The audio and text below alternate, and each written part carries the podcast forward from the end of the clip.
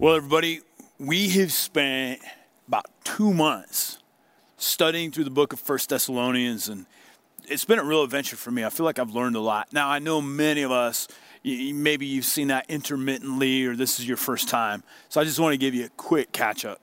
It's about 50 AD, and Paul is writing to a church that he started months before in a Greek city called Thessalonica. And this city is filled with Greek people. It's part of the ancient Greek Roman Greek Empire, and it's now overseen by the Romans. And they are learning how to be followers of Jesus. So one of the main emphasis of this book is Paul's teaching them about a new way to be human. And here's what he's going to talk about in the closing sections of the book. He's going to talk to them about a new way of thinking about what the church actually means. Now, I'm excited for anybody who's spiritually unresolved because when we read this text, I hope that it's going to open your eyes a little bit. I rarely meet people that are opposed to the person of Jesus, but I often meet people that have had a, an experience with the church that has been harmful or hurtful. And one of the things that keeps you unresolved is you're just not sure that you trust the church. Paul is going to give us a new perspective on what the church was really meant to be. Now, for those of us who are disciples of Jesus, this is going to be a very poignant reminder, and the timing is incredible as Paul reminds us what the church is supposed to do, what's what it is supposed to be. Now, one of the things that Paul is going to remind us is this is that when you're a follower of Jesus, there are two aspects to your relationship with him. Okay? The first is what we typically think of it is the vertical relationship that we have with Jesus. This is our spiritual devotion, this is us focused on God. But Paul is going to say this he's going to say part of being human as a follower of Jesus is that there are also these lateral relationships that are incredibly important. He, he says you can't just think of following God as it's just me and God. He's going to bring into the picture this whole idea that these relationships with other people are spiritual and they are very significant. So let's turn our attention to 1 Thessalonians chapter 5. Just because of time, we won't be able to read the whole thing. I'd encourage you to do that later. Let's start at verse 12. Now, we ask you, brothers and sisters, to acknowledge those who work hard among you, who care for you in the Lord, and who admonish you hold them in high regard, in love, because of their work. Live in peace with each other. Now, I want to pause there for a moment. I know that this probably feels a little bit funny. Um, I'm a church leader, and I'm going to talk about Paul's words on church leaders. But Paul tells us this. He says, I want you to acknowledge leaders. So, this word acknowledge is to recognize, is to partner with. But he doesn't mean this. So, acknowledge doesn't mean this doesn't mean that you give leaders celebrity status, that they kind of are in a realm of their own. There's a certain awe and prestige. That's not what this means at all. Acknowledge those. So Paul says, here's the leaders you want to acknowledge. And he lists three things those who work hard among you. Okay, so the leaders that we want to recognize are not leaders that lord over people, right? Jesus taught this through his, his life, but it's those who work hard among you. So they're the leaders who are engaged with people. Secondly, he says, I want you to acknowledge leaders who care for you in the Lord. So it's not leaders who are aloof, but those who work hard among you and then care for you. So healthy leaders, right, are leaders that literally care. Their, their, their, heart, their compassion, their empathy is for the people. And then he lists a third thing. He says, I want you to acknowledge those who work among you, care for you in the Lord. But thirdly, I want you to acknowledge those who admonish you. Now, that's not a word that we use very often. Admonish literally means to correct. It's often used in Greek for parenting, where a kid gets off track and the parent admonishes, meaning that you bring them back on track. And so Paul says this here's the leaders that you want to respect. Has nothing to do with their title, right? It has nothing to do with the outfit they wear. You want to respect leaders who are among you, who care for you, and then who are willing to admonish you. That means to bring loving correction when we get off track. And he says, Here's what I want you to do I want you to live at peace together. And you'll notice he uses the term brothers and sisters. He's going to use it multiple times because he's saying, Hey, as a church, let's live at peace with each other. Let's not have fractures with leadership, but let's function as a family, as brothers and sisters. Now, Let's go on. I want to get to point number one. Let's pick it up at verse 14. And we urge you, brothers and sisters, warn those who are idle and disruptive, encourage the disheartened, help the weak, be patient with everyone.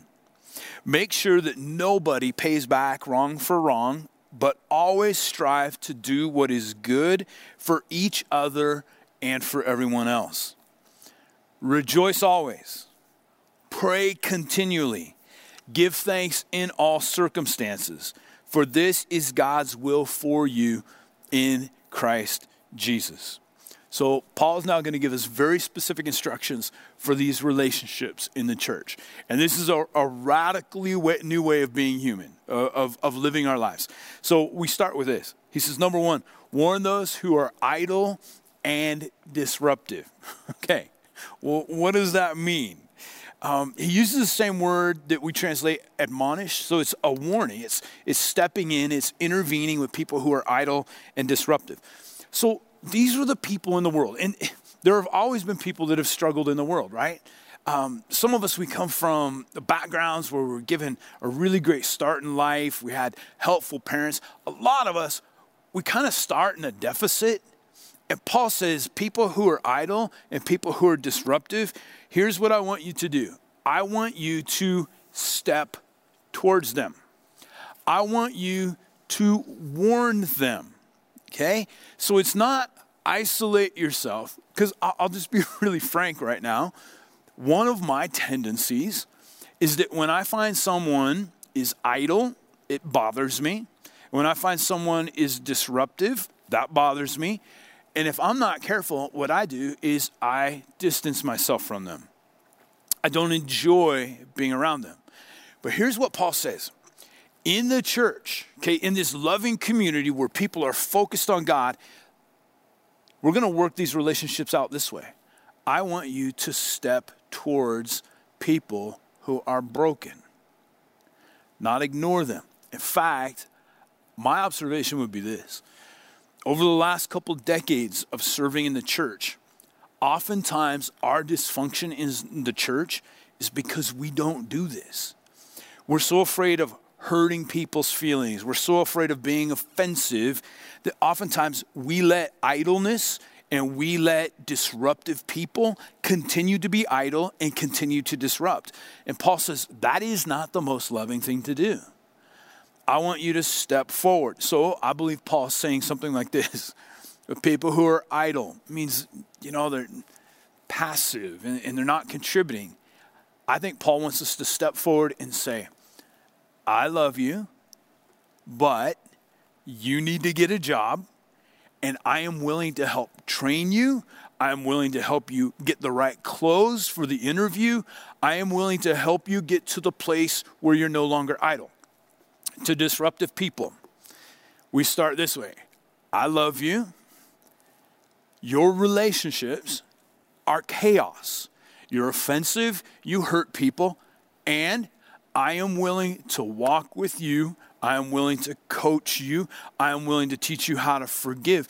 This is really what we call discipleship. So Paul says, in these relationships where we say these people are idle, these people are disruptive, we don't ignore them, we don't talk about them. Paul says, step towards them, warn them, work with them so that they can develop and become strong. And then he adds to it this he says, and you're going to need to be patient with everybody right? So let me give you an example of this. Years ago, I was invited to speak at the weekend services at a church. And it was a pastor who I just, I had the utmost respect for. It was a very large church, and they had a Saturday night service and then Sunday night services, uh, Sunday services. And the beauty of being a guest speaker is you can bring your best teaching, your best illustrations. Like it's here's everything I got. So I'm excited. I worked very diligently.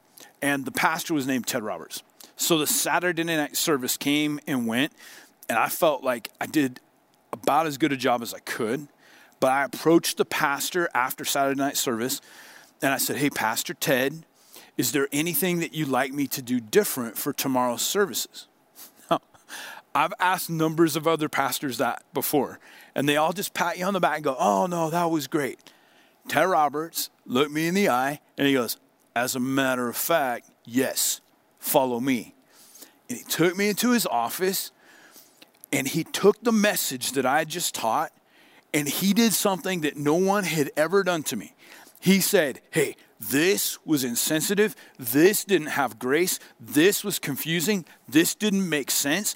And so he, this is the word. He warned me. He stepped into my life.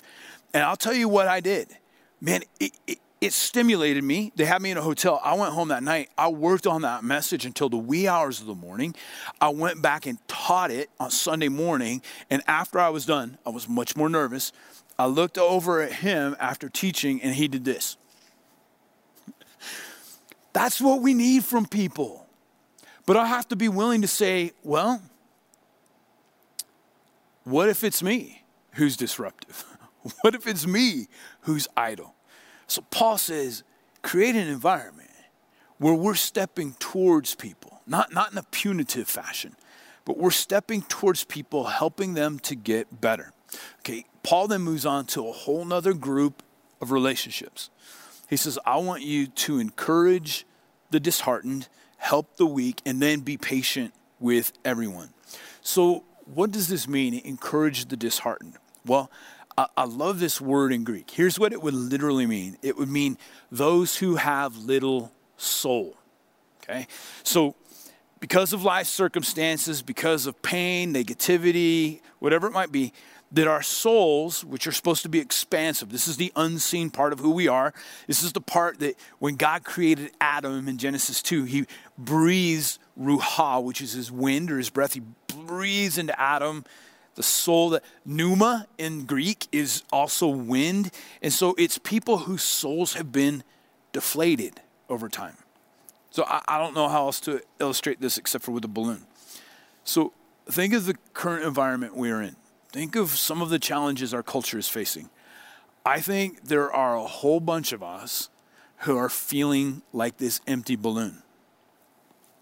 My soul's deflated. Feel like my joy is gone. I feel like my hope is gone. I, I feel empty inside. And here's what Paul says He says, I want you to encourage, I want you to blow into diminished souls the very breath of God. So, this is part of the ministry of the church. Ready?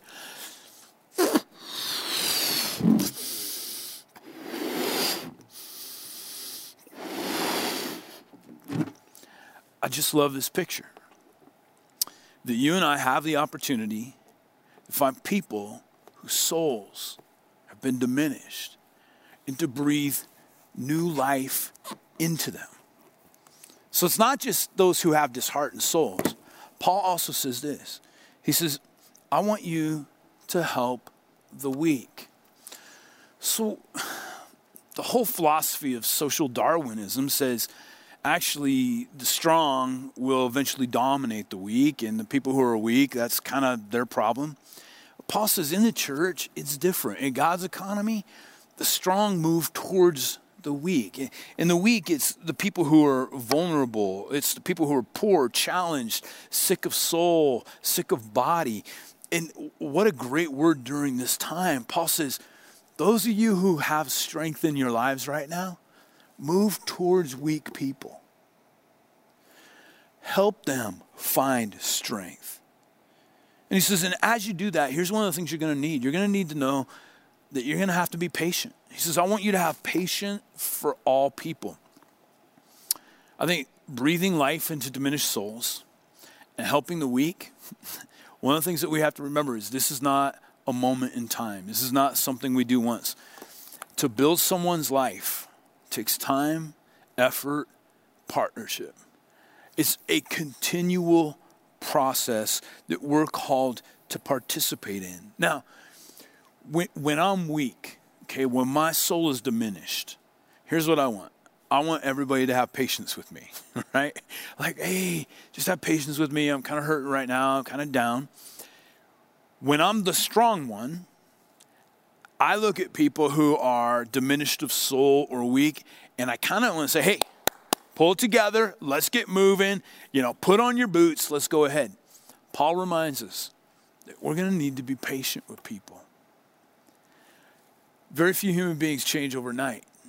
But he says, I want the church to be a place where weak people become strong people, where people with small, diminished souls become filled once again. And it's us moving towards need, and it's trusting the God of process that over a period of time, people can find health. And he, he adds into this section an interesting thought. He says, I don't want you to pay back wrong for wrong. So this is like introducing a brand new economy because human tradition, any culture is this. what happens? If you wrong me, I'm going to run you back, right? Uh, in ancient times, it was war, it was violence. It's not always like that now. Somebody wrongs me, I'm going to wrong you back through what I type on my computer, through what I say about you to other people. And Paul says this in this new community, right? This Jesus created community. We're not going to pay back wrong for wrong. And this, ladies and gentlemen, this is a radical invitation. Because even in the church, I, I think very few of us actually practice this. It is so difficult when I'm wrong to look at the words that Jesus speaks in Matthew chapter 5. Where he doesn't just ask me to be a pacifist, he asks me to be an activist. He says, I want you to love your enemies. It's not ignore them, but he says, I want you to move towards people who even despise you. And so Paul is telling these Thessalonians who have always been taught you get equal through revenge. He says, let's not repay wrong for wrong. Let's start a brand new way of responding to human pain and, and, and strive, he says, to do what is good for others. So pull, when you're wrong, put on a different attitude and strive to do what is good for others. Now, this moves us to our, our final verses, which I have to admit, when I speak about these things, it's going to seem a bit awkward. Okay, so we're in the midst of this whole COVID 19, um, all of these challenges, but this is what Paul says I want you to rejoice, I want you to pray continually, and I want you to give thanks in all circumstances. Okay, rejoice, pray continually, and give thanks in all circumstances.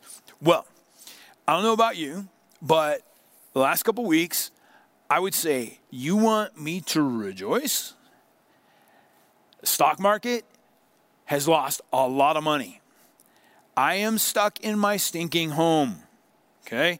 Um, I can't do the things I normally do. I'm watching the economy implode. I'm hearing things, stories throughout the world of people who are dealing with this horrible illness. I'm frustrated by decisions that are being made or not being made. I get it. That is actually very normal, right? But Paul says this, okay? Thessalonica wasn't perfect. He says, okay, here's what's going to be different about the followers of Jesus. This is a brand new way of being human.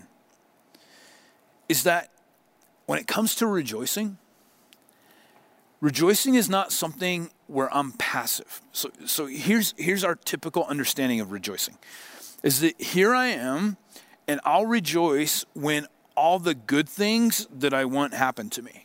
when the stock market recovers, when there's a vaccine for COVID 19, when I get my job back, when all the good things happen that I need to happen in my mind, that's when we rejoice. Rejoicing in the Bible, rejoicing what Paul's talking to us about, is not something we are passive at. In fact, the way Paul speaks about rejoicing is actually a command okay, is formulated structurally saying, rejoice now.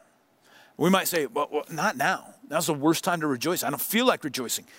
Rejoicing isn't an issue of how I feel, it is an act of obedience, it's an act of volition, and it's a response to me understanding a bigger picture. So, How are we going to rejoice? Here's why we rejoice. Everything may look crazy out there, but God is good. He still loves us. I just took a breath. I ate a meal today. That God is overseeing things. I can trust Him. And so my rejoicing, okay, is an act of obedience. I say, God, even though I don't understand things, I choose this. I choose to rejoice. I choose to look for the beautiful things. Sometimes it's easy to rejoice, right? Uh, Sunday afternoon, I was taking a walk with my beautiful wife Jenny, and we were up at Swords Park, and it, it was a warm day. Um, the sun was shining, and as I'm walking down the trail with her, I look behind and I'm looking at Billings. I said, Jenny, we, we need to take a picture of Billings from up here and put it on my wall in my office and just help me pray for the city every day. Just it was easy to rejoice. Paul says, those aren't the moments when you rejoice. That's natural. Rejoice means, God, when I'm confused, I trust you. I believe that you're good in the midst of it. Then he says, pray continually. So, um, some of us have more time on our hands than we ever have before. What does it mean to pray continually? Personally, as someone who uh, kind of struggles with focusing, I'm glad he doesn't say pray for two hours a day or an hour a day or a half hour a day. Paul says, here's what I want you to do. It's part of being filled with joy. He says, I want you throughout your day, just be dialoguing with God right? So when you hear somebody sneeze, it's a new reality, right? Ah, well, look at anybody who's got allergies right now and like, what is wrong with you? No, no, no. I'm gonna I'm gonna take those moments. I'm gonna pray for that person. I'm gonna pray for that person that's passing me in my car. I'm gonna pray for the houses I go by. That's the type of prayer life that Paul is inviting us into. And then lastly, he says, and I want you to give thanks in all circumstances. So trying to put this into action this week. Um, if I watch the news, I don't find a lot of things to be thankful for. But I found that if I can just sit with God, I find that even though there is chaos in today's world, there is so much for me to be thankful for. What a radical perspective. Now, I want to close with this. Here's what I am most passionate about regarding this section of Scripture. Paul is, is, is reminding us of these relationships with human beings. Okay, he's saying this is a very sacred part of being a follower of Jesus. And he is not writing any of these words to the leaders in the church. All of these words are being written to ordinary, everyday disciples in Thessalonica. So it's to these ordinary disciples that he is saying, I want you to move towards the weak. I want you to warn those who are idle, who are disheartened. I want you to breathe life into souls that have been diminished. I want you to help the weak, and I want you to be patient. This is what's beautiful. This is a picture of the church. This is a church that's open 24 hours a day, seven days a week, because it's about people who follow Jesus and they are responding. They're doing this work. They're valuing human relationships in their neighborhoods, in their family context. One of the things that has been incredibly revealing to me during this time our typical church structures are not working as well. We typically would have dozens of people come into our offices saying, I need help, I need that. Nobody can come into our offices anymore. It's, because we're getting back to what I think Paul had painted out for us is that Ladies and gentlemen, for any of you who are watching, you, you know Jesus, you follow Jesus. You're the church. You're the one who gets to breathe life into someone's diminished soul. You're the one who gets to move towards the weak. You're the one who gets to warn people who are in difficult places. This is a church that can literally change the world. A 24 hour a day, seven day a week church. It's not just like a campus in Sidney, it's a campus in every neighborhood, wherever you're at. You're a campus right now. You are the church. You're the leader. You are the hands and the feet and the mouthpiece of Jesus. Would you pray with me? Lord, we approach you and we ask for grace and wisdom and strength. Lord, I want to pray for everybody who is disheartened right now. Our souls have just, they've lost vitality and we feel empty. In the name of Jesus, would the breath of God fill us once again? we take in this dynamic presence of the Holy Spirit where we can rejoice regardless of our circumstances. We can pray continually. We can give thanks regardless of what's happening. Lord, I pray for any of us who are weak. Lord, connect us with someone who's strong. Help us move towards strength. Lord, with the church, in a way that has rarely been seen during our lifetimes? Would it move forward into something that is more beautiful and more effective than what we have ever seen before? God, give us grace and wisdom during this time. We love you. We choose to rejoice in you. Amen. Amen. Hey, everybody, God bless you. If you need anything, please come to our webpage. Um, go to somebody in the church who's strong. They're there for you. I'm very, very excited about our next gatherings together. We get to start celebrating Easter. So we've got a great plan for Good Friday, for Palm Sunday next week, and for Easter celebrations. Have a fantastic week. You are loved.